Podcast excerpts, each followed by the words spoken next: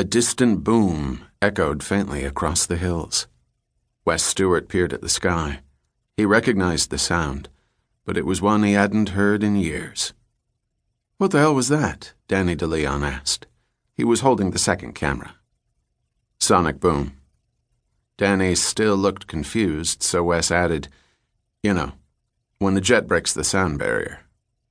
Really? Wes squinted toward the western horizon, then raised his arm and pointed. There.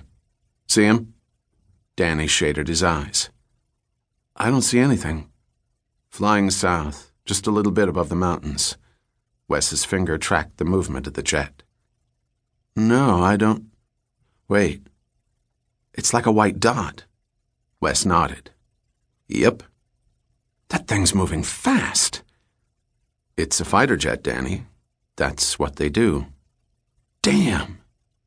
While it was novel to Danny, for Wes it was a reminder of a time when he would have barely noticed a sky full of jets. You guys set? Dion Lee, their producer director, asked from behind them. She was leading a group of three others over to the base of the rock formation. The look on her face was pure Dion. 10% annoyed, 15% pissed, and 100% determined. We got a lot to do today, and I don't want to mess around. Same speech, different city, Danny said through the side of his mouth. I'm sweating, Monroe Banks announced, more an accusation than a statement. On it, Anna Mendez called out.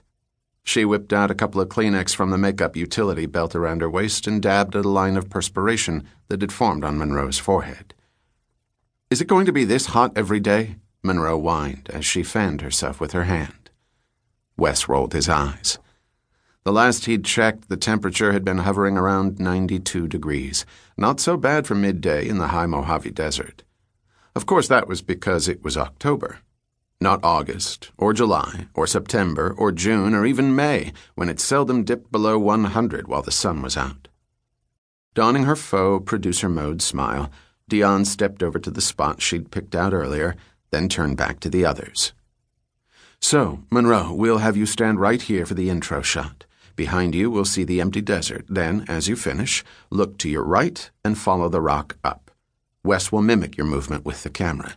Danny, I want you to get a wide shot from down the slope. Try to get as many of the formations.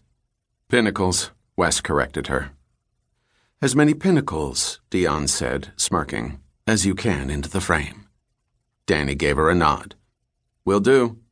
He shuffle stepped down the small slope into position.